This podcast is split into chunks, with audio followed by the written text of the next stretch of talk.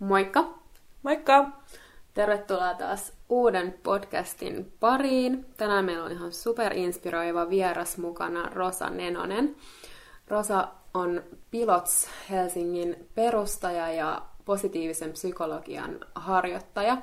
Ja ollaankin molemmat seurattu hänen uraansa tässä viime vuosina tosi inspiroituneena ja, ja tota, nyt onkin ihana päästä puhumaan hänen kanssaan näistä aiheista. Mä muistan Rosan jo, jo teiniajoilta, me ollaan molemmat tehty mallintöitä ja silloin hän, hän teki jo tosi, tosi mittavaa uraa, uraa sillä alalla, niin nyt halutaankin sitten vähän kysellä, mikä se hänen tiensä on ollut tähän pisteeseen ja mitkä ne opit on sieltä, sieltä matkalta olleet. Joo, ja Rosa on nykyään myös Virta Wellbeingin asiantuntija, eli Rosa jakaa tietämystään positiivisesta psykologiasta myös meidän asiakkaille.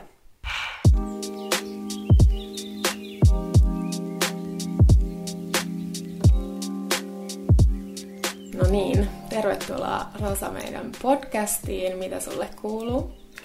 Kiitos.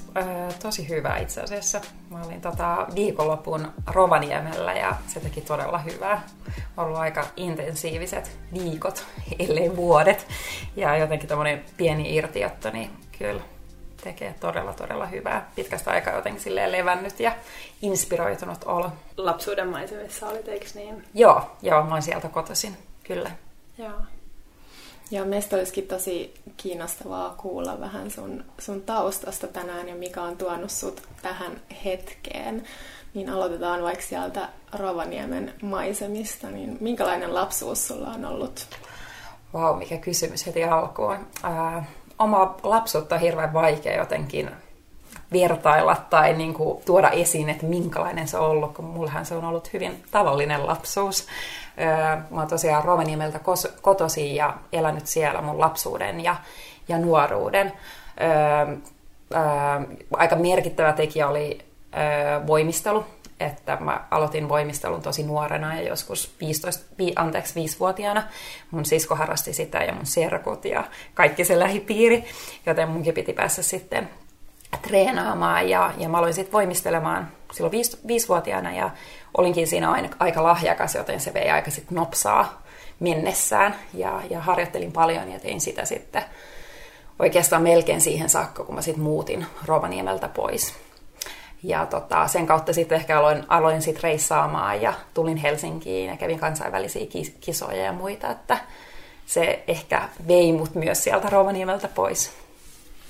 Miten sä muistat sen voimisteluajan? minkälaista se arki oli, kun sä kävit? Se on kuitenkin aika intensiivinen laji jo aika nuorena, niin minkälaista se oli? Kyllä, mä, mä monesti olen miettinyt sitä, että mä en olisi varmaan näinkään, tai siihen edes harrastanut niinkään pitkälle. Mä lopetin joskus 16-vuotiaana, jos mä olisin harrastanut sitä Helsingissä. Helsingissä valmennus on tosi paljon ammattimaisempaa, ja se alkaa nuorempana. Eli mä koen, että silloin se lapsuus, niin se oli kumminkin aika silleen, se oli kivaa, leikkisää. Öö, ja vaikka me harjoiteltiin paljon, mutta kyllä siinäkin sitten, että vaikka, vaikka se ei ollut silleen niin totista puuhaa, niin muistan, että siinä joskus alasteella, joskus 7, 8, 9-vuotiaana, niin, niin mulla oli aina pää kipeä, kipeä ja sitä lähdettiin sitten tutkimaan, että mistä se johtuu. Ja, ja tota, sitten loppujen lopuksi diagnoosiksi tuli, että mulla on stressi, että mä harjoittelin liikaa ja mun piti vähentää sitten harjoituskertoja. Ja tämä oli jo seitsemän vuotta. Joo, mä olin tosi, tosi nuori silloin. Ja, ja sitten se kyllä saman tien katosi. Ehkä mä oon myöhemmin ajatellut, että ehkä mä halusin vähän, vähän huomiota vaan sitä, sitä kautta. Mutta joo, kyllä mä oon, se on ollut jotenkin jo silloin ehkä pysäyttävä kokemus ja myöhemmin sitten miettinyt, että mitä se kertoo sitten musta ja mun luonteesta. Sitten vähän vanhempana, niin siitä alkoi tulemaan ammattimaisempaa, ehkä siinä joskus yläaste iässä. Mulla tuli sitten, tota, Helsingistä oli valmentajat ja, ja sitten tuli vietettyä tosi paljon aikaa Helsingissä ja käytiin kansainvälisissä kisoissa ja, ja se oli kyllä intensiivistä aikaa sekin. Mm. Koit sä, että se oli ikinä liian rankkaa? No ehkä se, että se, se vei niin paljon ajasta, että se, että, että kaikki meni sen mukaan. Että varsinkin sitten lukioaikana, kun tavoitteet alkaa olemaan siellä niin kuin olympialaisissa ja se fokus on vaan siellä, että, että niin kuin neljän vuoden päästä ollaan olympialaisissa ja mitä sitten tapahtuu, niin siinä vaiheessa alkoi olemaan silleen, että en mä tiedä, haluuks mä tätä. Että mulla ei ikinä ollut siihen jotenkin sellaista sisäistä paloa, että mulla oli ihan selkeästi siihen lahjoja ja, ja sitten tuntui, että ää, kukaan ei ollut koskaan sit kysynyt multa myöhemmin, että haluatko oikeasti tätä ja, ja mitä. Sitten mä lähdin sitä prosessia käymään vähän niin kuin itsekseni ja jossain vaiheessa sitten niin kuin sanoin mun valmentajalle, että ei kiitos, että mä en halua tätä. Että mm. se alkoi tulee ne paineet niin kuin ulkopuolelta, että oli, oli manageri ja oli valmentaja tai valmentajat. Ja mm. he loi, loi sen aikataulun ja systeemien ja musta tuntui, että mä en ollut ihan itse käsissäni siinä omassa elämässäni. Mm. Eli sun pitää aika nuorena löytää jo rohkeus niin tehdä se valinta ja kommunikoida valmentajille, jos heillä oli odotuksia sua kohtaan. Joo, joo ky- ky- kyllä. Ja, ja se on ehkä ollut, ja pidän ehkä semmoinen niin kuin isoin voimavara itselläni, että osaa sitten tarvittaessa olla rohkea. Ja mä uskon ylipäätänsä, että se on semmoinen piirre, mitä ihmisten kannattaa vahvistaa, että jos meillä on rohkeutta, niin sitten loppujen lopuksi me saadaan aika vähän aikaa ja päästään toteuttamaan niitä asioita, mitä todella halutaan, koska sieltä ulkopuolelta tulee kyllä niin paljon paineita ja odotuksia, ja jos me ei jotenkin uskalle, uskalleta kuulla itseämme ja rohkeasti tuoda sitä esiin, niin jotenkin me kyllä jäädään niiden paineiden alle. Niin sä koet, että se rohkeus on sellainen asia, mitä pystyy itse kehittämään? Ehdottomasti. Yeah. Kyllä mä koen, että niin kuin, lähes kaikki asiat on sellaisia, mitä me voidaan vahvistaa. Totta kai osa asioista tulee luonnollisemmin toisille ihmisille, mutta osa taas ei. Ja sitten me voidaan kyllä harjoitella niitä, jos me mm. sitä halutaan. Oliko se sitten iso prosessi tavallaan tuottaa pettymysvalmentajille ja, ja niin kun lähteä siitä tilanteesta, kun oli ne odotukset ja suunnitelma? Oli todella, ja kyllähän mä mietin sitä tosi pitkään. Ja, ja olin jo ensimmäisen kerran silloin, että kaikki odotti sitä, että mä muutan niin kuin Helsinkiin lukioon ja meidän Mäkelärinteen urheilulukioon, ja mulla oli jo siellä paikka. Ja siinä vaiheessa sitten mä tulin, niin kuin, että mä käänsin tavallaan selkäni, ja mä olin, että ei, että mä en halua, että mä en ole vielä valmis muuttamaan Helsinkiin. Mun sisko asui jo silloin Helsingissä, ja, ja oli kuitenkin nähnyt, että kuinka rankkaa se sitten on, kun se on ammattimaista se touhu, että sehän on sitten aamutreenit, iltatreenit, ja se on pelkästään sitä. Että vaikka tosin se oli Rovaniemelläkin ja leirit määritti kaikki aikaa, mutta silti mulla oli sitä vapautta enemmän. Ja sitten mä jatkoin vielä Rovaniemeltä ehkä vuoden verran ja sitten mä olin, että ei, että en mä halua, että mä haluan kokea mun elämässäni muutakin. Olin nuori ja ka- kaipasin sitä vapautta. Niin sitten kun mä sanoin, ilmoitin mun valmentajalle, joka oli tietenkin antanut siihen paljon ja nähnyt tosi paljon vaivaa, sen asian eteen, niin hän loukkaantui siitä niin paljon, että mä tavallaan petin hänet ja en lähtenyt toteuttamaan hänen unelmaansa, että hän ei ole koskaan puhunut sen jälkeen mulle. Oho. ja. Toi on aika hevi kyllä. No siis, ja sitten kun ymmärtää myöhemmin, että mä oon kumminkin ollut niin kuin lapsi tai Just hyvin näin. nuori silloin, että kyllähän sen valmentajan olisi pitänyt ottaa sen aikuinen rooli mm. siinä. Ja sama, samoin, että siinä oli just lähetty kehittelemään niin kuin sitä sponssisysteemiä ympärille ja mulla oli arvostettu manageri ja, ja sitten myös hänen se pettymys, että, että mä en sitten jatkanutkaan ja, ja muuta, että se oli se jotenkin koomista, että se, se ympäristö odotti niin paljon, mutta, mutta koen ja, ja ehkä myös siitä tulee sellainen halu, että olisi myös ihana päästä työskentelemään urheilijoiden kanssa ja nuorien kanssa ja sitä, että miten tärkeää on vahvistaa sitä sisäistä motivaatiota ja sitä muuta, y- muutakin kuin vaan pelkästään sitä suorittamisen maksimointia, mm. koska kaikki kumminkin kulkee yhdessä. Että me oikeasti saataisiin ne lahjat esiin, kun on niitä lahjakkaita yksilöitä.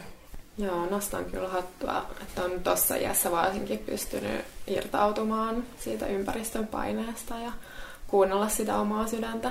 Kiitos. Ei ole kyllä koskaan niin. kaduttanut. No mitä tapahtuu seuraavaksi, kun päätit lopettaa? No sit mä jatkoin, tai kävin vielä lukion sit loppuun Rovaniemellä, mutta siinä vaiheessa oli jo niin kuin mallintyöt tullut kuvaan mukaan ja, ja paljon mä senkin takia sitten reissasin Rovaniemeltä pois ja, ja olin sitten eka kertaa 16-vuotiaana Pariisissa kesälomalla ja, ja se alkoi sitten määrittää aika paljon elämää ja sitten lukion jälkeen niin muutin sitten saman tien Helsinkiin ja ajattelin pitää välivuoden, mutta se olikin 15 välivuotta. Okei. Okay. Joo, se vähän venähti. Joo. Oliko sulla millaisia tavoitteita sen malliuran suhteen, tai miten sä ylipäätään ajauduit sä enemmän niihin hommiin, vai oliko se sulle semmoinen tavoitteellinen ura? Tota, ei alkuun. Jotenkin alkuun vähän sama juttu, että mä vaan ajauduin siihen.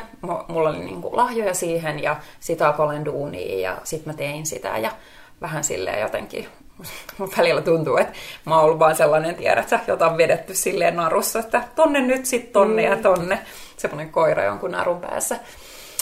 Ja, ja menin siinä, mutta sitten jossain vaiheessa, kun totta kai eihän sellainen tekeminen on mielekästä, se alkaa todella, todella syömään, niin joskus siinä vähän reilu 20 varmaan 25-vuotiaana olin täysin niin kuin kypsä, että no niin nyt, nyt mä oon niin kuin tiedätkö, valmis irrottautumaan ja halusin jotenkin normaalia elämää, halusin opiskella kuin muutkin. Ja, ja, ja siinä sitten pohdin, että mitä teen. Ja sen aikainen poikaystävä, niin hän sitten oli silleen, että hei, että anna yksi mahdollisuus. Että niin kokeile kerran kunnolla, että sulla on niin mieletön mahdollisuus ja, ja tiedät sä, mitä sä et ehkä koskaan enää saa elämässä, että sä pääset matkustamaan ja kokemaan näitä asioita. Ja sitten tota, mä pohdin sitä aikani ja, ja sitten oli, että totta, että mä annan tälle yhden mahdollisuuden, että mä oikeasti niin itse haluan sitä ja, ja sitten sanoin silloin mun toimistolle, että et, et joo, että mä haluaisin vielä lähteä niin kuin kerran Pariisiin ja mä haluaisin niin kuin kokeilla, että mitä, jos mä oon kerrankin valmis niin kuin panostamaan itse siihen, että mitä tapahtuisi. Ja, ja tota, mun toimisto oli siinä vaiheessa oikeastaan uskonut muuhun, oli silleen, että no hei, että sä oot jo aika vanha malliksi, 25-vuotias on aika niin kuin vanha lähteen silleen tavallaan ulkomaille ja vaikka mä olin koko ajan ollut ulkomailla, mutta tehnyt sitten ehkä vähän erityyppisiä duuneja. Ja sitten tota, myöskin sitä, että, oot, sä oot jo vähän niin kuin, et kun, niin kuin liian iso ja muuta. Ja on hyvin tiukat kriteerit mallintoissa. Ja sitten mä olin, että, että no pitää, että no mä haluan kokeilla sen. Että siinä vaiheessa mä olin saanut jotenkin, se mun ää, entinen poikaystävä oli saanut luotua uskoa muuhun sen verran, että mä olin silleen, että ei, että mä haluan, että joko te autatte mua tai sitten että auta mua, mutta että mä haluan mennä kokeilemaan sinne. Ja he sitten oli sitten loppujen lopuksi, että joo, että fine, että, että he auttaa sitten siinä. Ja sitten mä lähdin tota, Parisiin ja sain sieltä toimiston ja, ja sitten aloin tekemään sitä jotenkin silleen totisemmin. Ja, ja, ja sitten myöskin se kyllä nousi ihan eri tasolle, se tavallaan se työn tekeminen. Ja tein ehdottomasti mun parhaat duunit sitten vähän myöhemmällä iällä. Ja totta kai se tuli myös itselle mielekästä, koska sitten alkoi olla niin motiivi siihen. Ja sitten New York oli sellainen paikka, mihin mä halusin päästä ja se oli aina ollut unelma ja se on sellainen muodin mekka. Ja, ja sitten sama juttu siihen, että sitten mä sanoin niin kuin itse, että mä haluaisin, mä haluaisin vielä päästä sinne. Ja sitten viimeiset pari vuotta mä sit työskentelin pääosissa, pääosin sitten New Yorkissa. Joo, wow. Ja. ähm, minkälaista se arki sulle oli, kun sä teit mallin töitä? Ja muuttuiko se jollain tavalla siinä vaiheessa, kun sä teit sen päätöksen, että saatat nyt ohjat käsiin? No ei varmaan se itse arke ei muuttunut, mutta se oma mielenmaisema mm. muuttui tosi, tosi radikaalisti. Että onhan mallin työt, se on tosi yksinäistä puuhaa. Se, sä oot pitkiä aikoja yksin ja, ja aina jossain kaiken näköisissä tota, tota, asunnoissa. Että sulle sä saat jonkun asunnon siinä ja totta kai jos sä oot sit pitempään jossain tietyssä kaupungissa, niin sit voi itsekin hankkia asunnon ja, ja muuta, mutta onhan se aika yksinäistä puuhaa. Ja se, että sä niin ramppaat castingeissa, saattaa olla kymmenen eri castingia, mistä sä juokset paikasta toiseen ympäri kaupunkiin ja vaan silleen, että sä meet ja ne näytät sun kirjan, no ihan silleen just kiitos, thank you, bye. Ja sä huomaat, että ne on millään lailla kiinnostuneita susta. Tai että sä odotat pari tuntia jossain castingissa, missä on niin satoja muita tyttöjä. Ja sitten sama juttu, että ne vaan katsoo nopeasti sun kirjaa ja on silleen thank you, bye bye. Tai välttämättä ei edes avaa sun kirjaa. Niin onhan se aika raadollinen maailma. Että siinä jotenkin jo aika nuorena jotenkin tajus sen, että et ei ne, niin kuin, ei ne mua arvostele. Tai että se, että jos totta kai mallina sä saat myös aika paljon sellaista positiivista palautetta ja ihailua ja ja sellaista, ja varsinkin jos sä pystyt sillä antaa niille asiakkaille tai toimistelle jotain, niin paljonkin ihaillaan sua ja, ja kiitellään. Ja, ja sitten toisaalta saat tosi paljon sit kritiikkiä, niin jotenkin se pystyy ymmärtämään jo aika nuorena, että ne pelkästään kritisoi tai kommentoi sitä mun ulkoista puolta, mutta kukaan ei oikeastaan niin kuin näe mua. Et se oli aika raakaa, mutta tavallaan se piti myös jotenkin suojassa, että et kukaan, se mm. oma, oma oli siellä sen tavallaan sen kuoren suojassa. Koet sä, että et sun missään vaiheessa sekoittu se identiteetti siihen tavallaan just ulkokuoreen? Tietenkin siinä on varmaan niin. hetkensä, kun niinku on huonoja päiviä ja näin, mutta... Kyllä. Siis vaikea sanoa, mutta mä luulen, että mä valehtelisin, jos mä sanoisin, että ei. Että onhan se tosi vaikea mistä tahansa, että me ei määritellä itseämme suorituksien kautta ja sen, mm. että mitä me ollaan, niin kyllä, kyllä se mä uskon, että se on niin kuin kaikille niin kuin elämän pituinen prosessi. Kyllä. Että mm. se, että et, et jotenkin tämä meidän koko kulttuuri jotenkin määrittelee sitä niin paljon meitä, että mitä me tehdään ja millaisia me ollaan. Niin kyllä mä uskon, että joo, on se osittain, osittain ollut itseeni. Mutta sitten siinä oli se kääntöpuoli, mikä sitten ehkä kääntyi just itseään vastaan, että mulla tuli niinku sit ihan viimeisinä aikoina tuli kauhea sellainen, että kukaan ei näe oikeasti mua. Mm. Et se oli se, sit niinku, mikä niinku todellakin sai mut viimeiseksi lopettamaan mallin työt, oli se, että mä haluan tuoda esiin, kuka mä oon. Mm. Että jotenkin sä olet aina muitten niinku meikkailtavana ja laitettavana ja sä esittit jotain roolia tai ää, olit vähän niin kuin näyttelijä. Ja, ja sitten tuli se hirveä turhautuminen, että mä haluan päästään niin itseni ulos ja mm. näyttää sen, että kuka mä oon.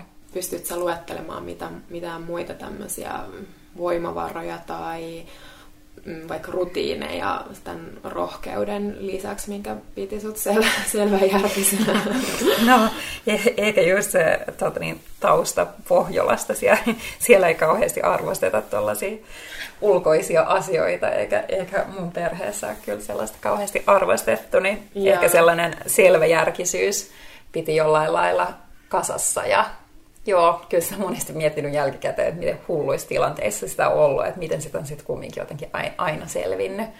Että sellainen joku, joku kumminkin järki siellä taustalla. Ja sitten ehkä mä oon aina kokenut, että mä oon ollut hyvä ihmisten kanssa.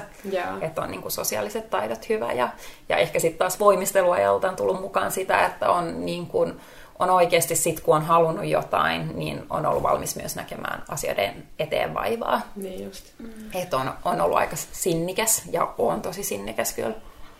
Joo. Pystyt sä vielä lisäämään jotain muuta, jos mietitään noita molempia isoja aikakausia sun elämässä on voimistelu ja sitten tämä mallintyö, niin mitä se on ottanut ja mitä se on antanut molemmissa tapauksissa. Tämä koko ajan sellaista opettelua. Öö, kyllä mä koen, että voimistelu, no ehkä kummatkin, niin äh, ehdottomasti sellainen äh, se huono puoli niissä on ollut sellainen kriittisyys. Öö, esimerkiksi tiedät, voimistelussa on hyvin äh, niin kuin tyypillistä, että me treenataan jotain tiettyä ö, ohjelman osaa tai ohjelmaa, että me saadaan esimerkiksi kolme täydellistä suoritusta. Mm.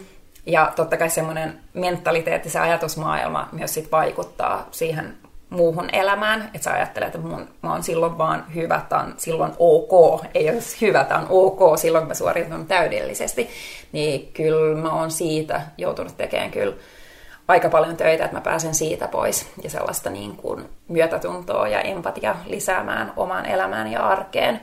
Ja paljon ajatellut, että sellainen kriittinen suhtautuminen, niin kuin erityisesti just siinä malli, anteeksi, tota, voimistelumaailmassa, että se on juuri se, mikä tulee niin kuin sitä kautta tulee niin kuin hyviä suorituksia, mikä on tosi vallalla. Yeah. Voimistelumaailmassa varmaan, taitoluistelumaailmassa, palettimaailmassa, idästä tulee tosi paljon sellaista valmentajakulttuuria niin äh, kyllähän se on aika, aika niin kuin tuhoavaa, ja mä oon ajatellut, että se on, niin kuin, se on hyväksi, että jos sä haluat jotain saada aikaan, niin se kriittisyys on se niin kuin avain, että kyllä sit positiivisen psykologian kautta, varmaan puhutaan myöhemmin positiivisesta psykologiasta, niin, niin kyllä sitä kautta sitten on avautunut ihan uudenlainen maailma, että itse asiassa juuri se on ollut se asia, mikä on rajoittanut mun elämää, mikä on oikeasti rajoittanut sitä, että mä pääsisin toteuttamaan itseäni, Joo. niin kyllä mun maailma on muuttunut ihan toisinpäin. Mutta jos mulla olisi taas niitä kokemuksia, niin en mä tiedä, tekisikö mä tätä duunia. Että kyllä ne on aina silleen, niistä saa. Mutta sitten taas, että kyllähän niin kuin voimistelu ja mallin duunit, niin kummatkin on opettanut tosi paljon sellaista, just että jos sä teet asioiden eteen töitä, niin mm. sä voit, voit menestyä ja, ja, ja myös sellaista, ää, miten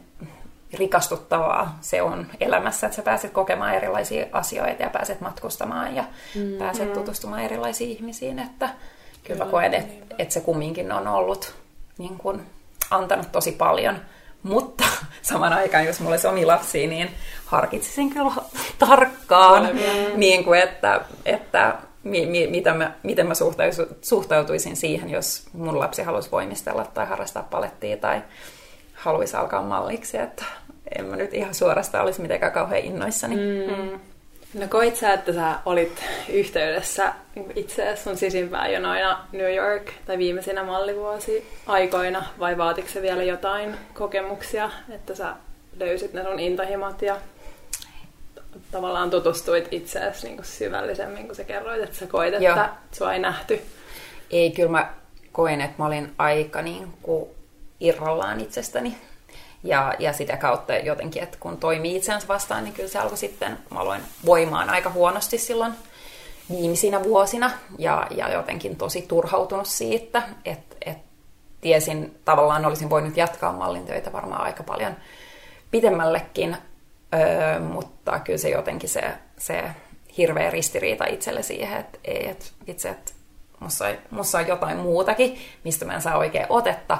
Ja sitten samaan aikaan se sellainen kauhea pelko ja epävarmuus, että onko mulla niinku mitään muuta annettavaa tälle maailmalle. Ja, ja asuttiin vielä silloin San Franciscossa. Ja jotenkin tuntuu, että ympäristössä ihmiset tekee ihan mielettömiä asioita ja pelastaa maailmaa. Ja, ja itsellä sellainen pienuus siitä, että täällä mä niinku pyörin, tiedät sä, tavarataloa ympäri ja esittelen jotain mm-hmm. kalliita vaatteita, että eikö mut todellakaan ole mitään muuta tekemistä tässä maailmassa. Mm. Et kyllä aika tosi, tosi, tosi iso ristiriita itseni kanssa oli niinä niin kuin viimeisinä vuosina, ja siitä mä aloinkin käymään kyllä sitten sellaista aikamoista prosessia itseni kanssa ja tutkimaan asioita ja lukemaan ja mm. etsimään tietoa. Ensinnäkin just varmaan se, että että mitä, että mä, kumminkin, mä olin siinä vaiheessa niin kuin 30, ehkä vähän allekin, että mitä sitten, että mä oon niin kuin tavallaan käynyt kaksi uraa jo läpi tähän mennessä, ja mä tiedän, että mikään sellainen ulkoinen ei tule tyydytystä, että mä voin nousta niitä askeleita niin kuin ylöspäin, ja sitten mulla tulee se hetki, että no mitä sitten, mm. ja sitten mä oon 30 ja mä mietin, että mitä mä sitten lähden seuraavaksi tekemään. Öö, okei, mä tarvin rahaa. En ole saavuttanut niin paljon rahaa niinä vuosina, että voisin niillä elää. Että mä tarvin totta kai sitä niin kuin ulkoista turvaa, mitä me jokainen ihminen tai suurin osa ihmisistä tarvii, mutta se, että mä lähtisin luomaan jotain sellaista uraa, missä mä taas tavoittelen seuraavia asioita, tavoittelen jotain ylennyksiä, mm. ö, ei todellakaan kuulosta mielekkäältä, mm. että voi, voinko mä tehdä elantoni jollain muulla tavalla, voinko mä jotenkin, mikä tuo elämään ylipäätänsä merkityksellisyyttä, mitä mä löydän sen yhteyden itseeni ja mitä annettavaa mulla on. Ne oli kyllä semmoiset isot, isot kysymykset, mitä mä silloin pohdin. Miten sä löysit positiivisen psykologian? No just, just äh, turhautuneena googlailin ja, ja aina ollut kiinnostunut kyllä psykologiasta. Eli varmaan jotain psykologiasaittia mä etsin ja, ja psykologia oli niin kuin vahvasti mielessä, että jos mä lähtisin sitä opiskelemaan. Ja jossain kohtaa sitten löysin positiivisen psykologiaa, oli silleen, että wow, tämä on jotain, mistä mä haluan tietää lisää. Että se oli kyllä ihan selkeä sellainen saman tien, että tämä on se mikä tuntuu omalta. Ja ne asiat, että mä oon ollut aina kiinnostunut niistä, mutta sitten siellä oli vielä se tieteellinen tausta, että mä ymmärsin heti, että tavallaan että sen tieteellisen taustan ansiosta on helpompi puhua näitä myös eteenpäin ja saada uskottavuutta sille asialle, koska kyllähän hyvinvoinnista puhutaan aika paljon ja on tosi paljon sellaista epätieteellistä tietoa, ja, siis, ja eikä se tarvitse olla tieteellistä, mutta ihan täyttä hymppää, niin jotenkin se, että tätä kautta mä saan myös uskottavuutta tälle asialle. Mm. Siinä on varmaan tullut aikamoisia aha-elämyksiä, kun on syventynyt tuohon aiheeseen. Ja sitten kun sulki on ollut niin paljon erilaisia ihmisiä ympärillä noin kaikki vuodet, mm. niin ruvennut ymmärtää sitä ihmisen psyykettä Kyllä, eri tavalla. todellakin. Ja motiiveja. Niin, se on tosi kiinnostavaa, että mikä saa ihmiset toimia. Meillä on aina syy taustalla. Me aina tavoite, niin kuin tavallaan mm. meillä on aina joku motiivi ja mikä siellä on. Ja miksi ihmiset taas käyttäytyy esimerkiksi huonosti, niin sielläkin on aina syy. Kyllä. Siellä on aina syy. Niin kyllä ihmisen mieleen, että vaikka me ollaan tosi monimutkaisia tavallaan, mutta sitten tavallaan me ollaan niin yksinkertaisia, Niin. että sitten pystyy, pystyy tota lukemaan, että joo, on, on to, tosi kiehtova ala ja eikä se varmaan koskaan niin kuin lopu, koska tulee koko ajan uutta tietoa. Ja päinvastoin tuntuu, että sitä on niin kuin liikaa. Mutta mut, tota, joo, on, on hyvin antoisaa kyllä. No kerro vielä, että mitä sitten tapahtui. Sä päädyit Suomeen.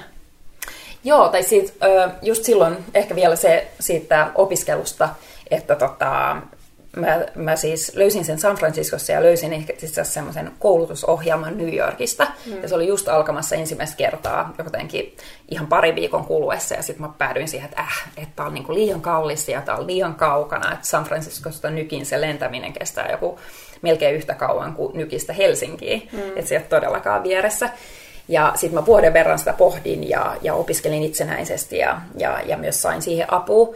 Ja tota, tota, sitten sit kun vuosi oli kulunut, mä olin silleen, että joo, että mä en ollut löytänyt mistään lähempää Kaliforniasta mitään koulutuksia, ö, enkä kouluja, ö, yliopistoa tai muuta, niin sitten mä päätin sit mennä sinne nykiin ja se oli kyllä tosi, tosi hyvä juttu. Mutta sen jälkeen me muutettiin sitten Suomeen, että tuossa kolme vuotta sitten. Missä vaiheessa sulla sit syntyi ajatus pilotsista? No eka mä äh, tota, aloin kirjoittaa blogia. Se oli se eka ja se oli ihan järjettömän pelottavaa jotenkin eka kertaa elämässä tuoda esiin niitä omia ajatuksia. Ja, ja se, oli, se oli todella pelottava askel ja hitto mä hioin niitä kirjoituksia, mutta sitten uskalsin tehdä sen ja ensinnäkin vaan että näyttää kenellekään ihmiselle sitä tekstiä alun perin. Oli ihan järkyttävän vaikeeta. Mutta jotenkin mä pääsin siitä yli ja, ja koko ajan mulla oli niin vahva tunne siitä, että mun pitää jollain saa, lailla saada tämä asia ulos ja mä haluan saada tämän ihmisten tietoisuuteen, että muutkin ihmiset vois saada tästä aika paljon. Öö, ja me perustin sen blogiin ja se sai kyllä saman tien tosi paljon positiivista huomiota ja ihmiset otti yhteyttä ja, ja tuli kadulla sanoa, että tämä on tosi mieletön juttu, mitä sä teet ja muuta. Ja se alkoi luomaan sit sitä uskoa siihen omaan tekemiseen. Et se oli tosi tärkeä vaihe siinä, että jotenkin että se ei ole vaan omassa päässä, että on tärkeää, vaan mm. saisit sitä feedbackia ulkopuolelta, että sä teet mm. tärkeää asiaa. Ja sitten mä sain idean pilotsista, että olisi hieno, hieno sit luoda tällainen äh, konsepti, että missä voisi tehdä niin kuin tosi sille helposti lähestyttävästi kaikille ihmisille, yksilöille ja yrityksille tällaisia erilaisia kursseja ja koulutuksia. Ja sain idean siitä ja, ja sitten ihan vaan jossain heitin Heli Toreenille, me oltu koskaan aikaisemmin tavattu, että mulla on tämmöinen idea, kun hän kysyi, että joku esitteli meidät ja hän sitten kysyi, että mitä sä teet. Ja ja kerroin lyhyesti ja hän oli heti silleen, ilman että se tunsi mua tai kuuli ideasta yhtään enempää, niin hän oli silleen, että joo, let's do it. Että toi kuulostaa ihan mielettömältä. Ja me tavattiin sitten heti sen jälkeen ja, ja alettiin suunnittelemaan sitä ja, ja alun perin Helin piti olla sitten mukana tässä, tässä konseptissa. Mutta loppujen lopuksi me huomattiin, että Helin aika ei niin riittänyt ja mä tein, työstin sitä sitten lähes, lähes yksinään. Niin sitten todettiin, että mä jaksan, jatkan siitä sitten yksin, mutta, mutta se vaan se jotenkin us, ulkopuolelta tullut usko siihen mun tekemiseen, niin se oli tosi avaintekemässä. Että tavallaan musta tuntuu, että mua vähän huijattiin tekemään sitä yksin, että sitten mä olin tehnyt siitä 85 prosenttia, 90 prosenttia, mä tämmöisen, että no kyllähän mä pystyn tähän tekemään. Mm, yeah. Että jos mulla ei olisi ollut sitä heli, joka olisi sanonut silleen, että let's do it, niin mä en tiedä, että olisiko mulla koskaan löytynyt sitä itsestäni. Mm. Että, että kyllä se on myös niin kuin, tosi tärkeä elementti muistaa, kun ihmiset kertoo ideoistaan, ja mä ehdottomasti on sitä mieltä, että pitää puhua omista ideoistaan ja ääneen, niin mitä, miten me reagoidaan siihen, siihen toisen niin kuin intoon ja innostukseen ja siihen mm. ideaan, että me voidaan, Emilia Lahti sanoo aina, aina usein, että me voidaan joko avata ovi tai sulkea ovi toisten ihmisten edessä, edestä. Ja se on juuri se, että me hyvin pienillä elellä voidaan saada se toinen ymmärtää, että sulla on loistava idea tai sulla on ihan paska idea. Mm, toi ja, on niin hyvin sanottu. Niin, on, on. Että se, sitä jotenkin yritän pitää aina mielessäni myös toisten ihmisten kanssa, että miten tärkeä se on se meidän eleet ja olemus sitä toista ihmistä kohtaan. Hmm. Että me hyväksytään se. Sä sanoit, että se oli pelottavaa julkaista niitä blogitekstejä. Niin. Ja, ja... Muuten muistan lukeneeni sen ensimmäisen. Ai, ja kiva. olleeni myös silleen, että jes, jotain tämmöistä Suomi tarvitsee. Oh, no hitto, mä just tänään pitkästä aikaa mä kirjoitin blogitekstiin ja ja mä nautin siitä tosi paljon, että se on jäänyt liian vähälle ja, ja, ja on idea kirjasta ja muuta ja se kirjoittaminen on nautinnollista. Että varmaan tiedätte yksityisyrittäjänä, että jotenkin se arki menee niin helposti siihen, että sitä jälleen kerran suorittaa. Että sulla on niin mm. paljon niitä tehtäviä, mitä pitää tehdä. Ja, ja sitten se kaikki niin kuin oikeasti se luovuus ja se, mitä annettavaa itselläkin on. Niinpä. Ja kenellä tahansa, niin se sitten jää sit ihan vähin, niin kuin tosi, tosi minimiaikaan. Että sille pitää ehdottomasti saada lisää aikaa, koska et jos muut ihmiset saa siitä ja mä vielä itse nautin siitä tekemisestä, niin joo. Just näin. Niinpä. Joo, sitä mä olin nimenomaan itse asiassa kysymässä, että, että kun sanoit, että se oli alussa pelottavaa, mutta se on varmaan myös aika vapauttavaa sen jälkeen, mitä sä olit kokenut silloin mallivuosina, että, että sua ei kuultu ja nähty. Kyllä, niin, totta. Että samaan aikaan, kun on pelottavaa julkaista jotain mm. omia ajatuksia, niin varmaan tuntuu myös tosi hyvälle. Kyllä, ja kyllä mä paljon puhun myös niin kuin muille ihmisille ja meidän asiakkaille siitä, että jos me oikeasti halutaan luoda jotain, me halutaan toteuttaa itseämme, niin me on pakko mennä siihen haavoittuvuuden piiriin. Ja se on aina pelottavaa meille ihmisille, että me tavallaan tullaan arvostelluksi. Ja se, että me, me paljastetaan itseltämme, itsestämme jotain, mitä muut ei ole, ihmiset ei ole aikaisemmin nähnyt, niin totta kai se on ihan hemmetin pelottavaa. Ja sen takia mä uskon, että aika moni ihminen jättää tekemättä ja kokematta niitä asioita, koska se pelko on vaan niin vahva. Mm. Ja me jotenkin kuvitellaan, että se pelko, että mä vaan koen tätä pelkoa, tai se, että pelko on niin kuin ylitse pääsemätöntä, mutta kyllähän me kaikki ihmiset koetaan. Mm. Niin kuin ihan kaikki ihmiset kokee pelkoa, mutta sitten on kyse siitä, että toimit sä siitä pelosta huolimatta. Ja, ja itsit löydät itsellesi keinoa, opettelet itsellesi keinoa, miten sit voi tukea itseään siinä prosessissa. Että sä et niinku romahda siihen, että jos sä sit joudutkin arvostelluksi ja jos niinku tulee ikäviä kommentteja, niin miten sä sit pystyt tukemaan itseäsi siinä prosessissa. Niinpä. Noin. Onko sulla siihen haavoittuvaisuuden tavallaan kehittämiseen tai itsensä heittämiseen tavallaan out there, niin jotain vinkkejä ihmisille, joita pelottaa? No, mua helpottaa kauheasti se, että mä en ole yksin niiden asioiden kanssa. Mä en ole ainut, joka kokee näitä asioita, vaan se on ihan niin kuin yleisinhimillistä, että me kaikki koetaan tällaisia samanlaisia tunteita. Öö, sanotaan, että me ihmiset ollaan laumaeläimiä, tai me ollaan laumaeläimiä, ja, ja meillä on ollut tosi tärkeää, että me tullaan toisten ihmisten hyväksymiksi. Jos meidät on heitetty sit laumasta ulos, niin sehän on tarkoittanut ihan suoraa kuolemaa. Ja tämä sama pelko on edelleen läsnä meissä, vaikka se ei ole enää niin totuudenmukaista. Mm. Niin sama pelko meillä on, että jos me yhtäkkiä tehdäänkin jotain, mitä muut ei odota, me rikotaan sitä kaavaa, mitä me ollaan oltu ja ketä me ollaan, niin tota, mitä sitten tiedätkö, hy- hylätäänkö meidät, mm. hy- hylkääkö meidän ystävät, perhe, puoliso, mi- mitä siinä tapahtuu. Et se on, se on niin kuin pelottavaa, mutta sitten samaan aikaan niin eihän me voida kokea sellaista aitoa yhteyttä tai me ei voida toteuttaa itseämme. Puhutaan eudaimonisesta onnellisuudesta siitä oikeasti sillä, että me tunnetaan itsemme, että me kukoistetaan, jos me uskalletaan mennä siihen haavoittuvuuden piiriin. Et se on niin monimutkainen juttu ja, ja, ja pitkä, pitkä prosessi, että ei, ei ole silleen pikavinkkejä. Mm, Harvemmin on, mutta kyllä mä koen itselleni kaikki tämmöiset niin kuin sen oman mielen kehittäminen, oman ajattelun kehittäminen, myötätunto, mielenlaadut, nämä on niitä tekijöitä, mitä, miten mä tuen, tuen itseäni. Mm, kyllä. Ja opetan myös sit muille. Niinpä varmaan niiden pelkojen tunnistaminen mulla tulee mm. niin mieleen. Että Kyllä. Ehkä, joo, ja konkretisoi jokaisen. niitä pelkoja, mm. koska helposti me vaan mennään sellaiseen, ah, mua ja pelottaa ja tiedät, että luodaan mm. inneitä uhkakuvia. Et ihan, ihan konkreettisesti, että mikä mua tässä pelottaa. Niinpä. Ja itse asiassa onkin, onko se itse asiassa pelottavampaa, jos mä teen sen ja pahin pelko toteutuu, kun se, että mä en tekiskään mitään. Onko se itse asiassa isompi riski se, että Niinpä. mä en tee yhtään mitään, mä jään tähän tuttuun ja turvalliseen elämään. Miten sä päädyit sitten ähm, näihin palveluihin, mitä Pilots tällä hetkellä tarjoaa? Tarkoitatko nimenomaan niitä tiettyjä niin kuin aiheita tai teemoja? Niin, tai lähinnä, että miten ne ehkä tuodaan ihmisille tämmöisessä kurssimuodossa. Että oliko sinulla sellainen tunne, että sä haluat nimenomaan puhua ihmisille versus sit vaikka just jatkaa kirjoittamista tai, tai jotain. No mä koen ja mä haluaisin, että mulla riittäisi aikaa kaikkeen. Joo. Ja mä koen, että ihmiset sisäistä asioita hyvin eri lailla ja, ja monesti meidän pitää saada sitä eri lähteistä. Että mä koen, että kirjoittaminen on tärkeä, puhuminen on tärkeä, asioiden pohtiminen, että me oikeasti otetaan se aika itsellemme, että me pohditaan ja mm. annetaan aikaa niille kysymyksille, niin kaikki se on tärkeää. Ja sitä kaikkea mä sitten koen pyrin tarjoamaan sit kursseilla ja, ja workshopeissa myös. Että mä puhun teoriaa, mä puhun niin kuin, sitä tieteellistä taustaa, mi, mi, miten ne on todistettu ja miksi meillä on näin, miksi yeah. ihmismieli toimii näin. Ja sitten mä puhun tarinoita ja kokemuksia ja sitten me tehdään tehtäviä myös ja jätetään sitä tilaa, että se ö, asiakas saa itse pohtia sitä asiaa.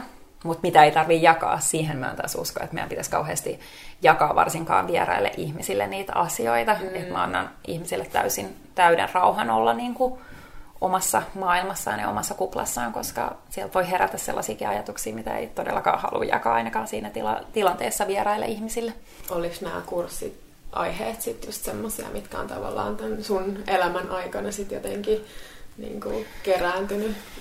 Kyllä, kyllä mä uskon, että kyllä mä aina, niin kuin sanotaan, että sellainen tutkimustyö, niin se on aina sellaista mm. niin kuin, oman tarkoituksen tutkimista. Yeah. Ää, niin koen, kyllä mä koen tässäkin, että totta kai ne teemat, mitä mä nostan esiin, niin mulla on jonkunlainen henkilökohtainen side niihin.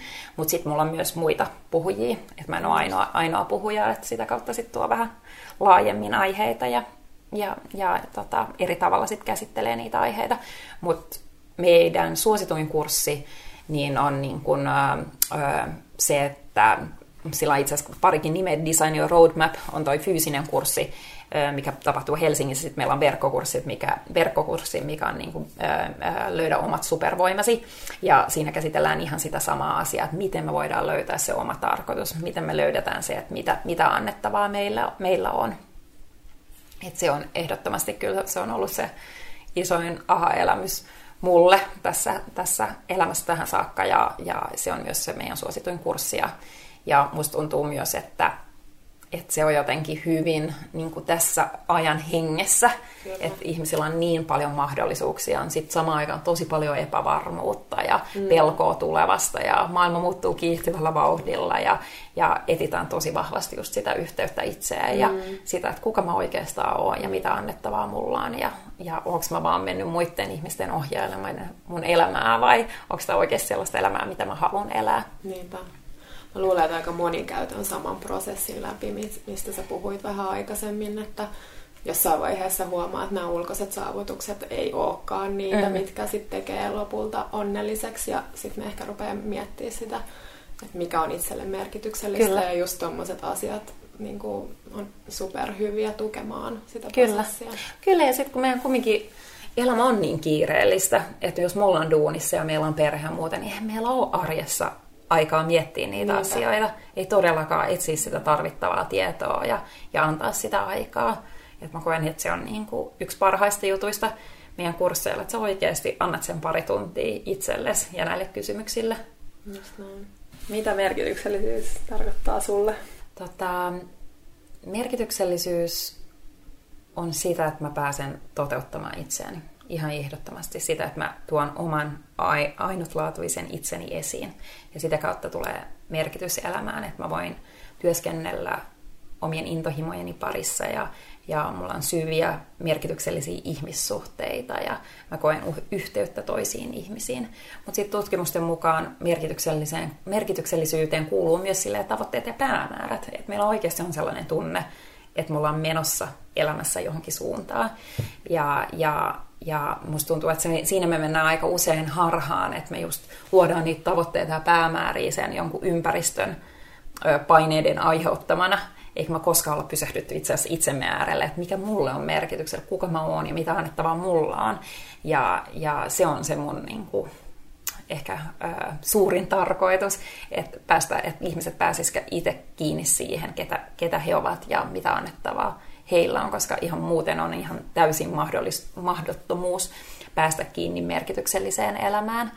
Se on sellaista, positiivisessa psykologisessa puhutaan kukoistuksesta tai eudaimonisesta onnellisuudesta, mitä on sellaista jatkuvaa ja pysyvää, että jotenkin tässä niin kuin helposti tässä kulttuurissa me etitään sellaista niin kuin onnellisuutta, onnea sellaisista ulkoisista asioista, tai me ajatellaan, että se onnellisuus on pelkästään niin kuin onnen tunteita, mutta on, onnen tunteet, niin ihan menee ja tulee, ja sitten kun me päässään kiinni johonkin sellaiseen merkitykselliseen, puhutaan duunista tai vaikka lapsista, niin kaikki tietää, että ei se ole pelkästään niin kuin on, onnen tunteita tai ihmissuhteista, vaan siihen kuuluu myös vaikeat tunteet. Et siinä me mennään helposti harhaan, että me kuvitellaan, että hyvä elämä on vaan niin kuin onnea ja iloa ja tiedät sä sellaista, jes, hyvä meininki, mm. muuta, mutta ei merkityksellinen elämä sitä yksinään ole. Että totta kai positiiviset tunteet on niin kuin tärkeä osa merkityksellisyyttä, mutta siihen kuuluu myös ne ihmissuhteet ja oman itsensä toteuttaminen ja, ja ne tavoitteet ja päämäärät. Koet sä, että meillä jokaisella on yksi tarkoitus vai voiko niitä olla useampia? Ehdottomasti. Äh, ihan tosi hyvä, että tämä tulee tässä. Mä koen, että tarkoitus on itse asiassa verbi. Eli me toteutetaan sitä koko ajan. Meillä on jotenkin semmoinen harhakäsitys siitä, että tarkoitus on jotain, että se vaan tipahtaa meidän eteen, että daa, nyt mä tiedän, mikä on mun tarkoitus. Mm. Mutta, mutta ehdottomasti meillä on erilaisia tarkoituksia. Mm. Ja me toteutetaan sitä joka päivä meidän elämässämme, mm, joo, kun me toteutetaan itseämme. Myös kyllä, kyllä, ehdottomasti. No toi on kyllä makea tapa ajatella, tota, että se on verbi. Mm. Ja, kyllä. Jotenkin mä aina jotenkin sitä itti just silleen, että mikä se on se, mikä se on se juttu. Niin. Ja, ja monesti meidän kursseilla just kanssa ihmiset etsii sitä, että mikä se mun, mun niin oma juttu on. Ja meille puhutaan kauheasti sillä, löydä oma intohimosi, löydä oma juttusi. Totta. Ja ei se ole ihan niin, vaan mm. se on enemmänkin se, että me tunnistetaan itsemme, me tunnistetaan ne omat supervoimat ja miten me voidaan toteuttaa sitä ulospäin Niinpä. eri elämäntilanteissa Kyllä. ja elämän alueilla. Joo, ja just olla valmis muuttamaan sitä omaa tavoitetilaa, mä koen, että mm. se on mm. aika tärkeää. Että... Kyllä, Kyllä, mä puhun usein pivotoinnista, että vaikka me kuinka ne on niin tärkeitä ne tavoitteet ja päämäärät, mutta se, että me uskalletaan myös kääntää yllättäenkin suuntaan, jos me tavutaan, meille tulee lisää tietämystä ja me ymmärretään siitä asiasta enemmän itsestämme ja maailmasta, niin me uskalletaan myös kääntää suuntaa.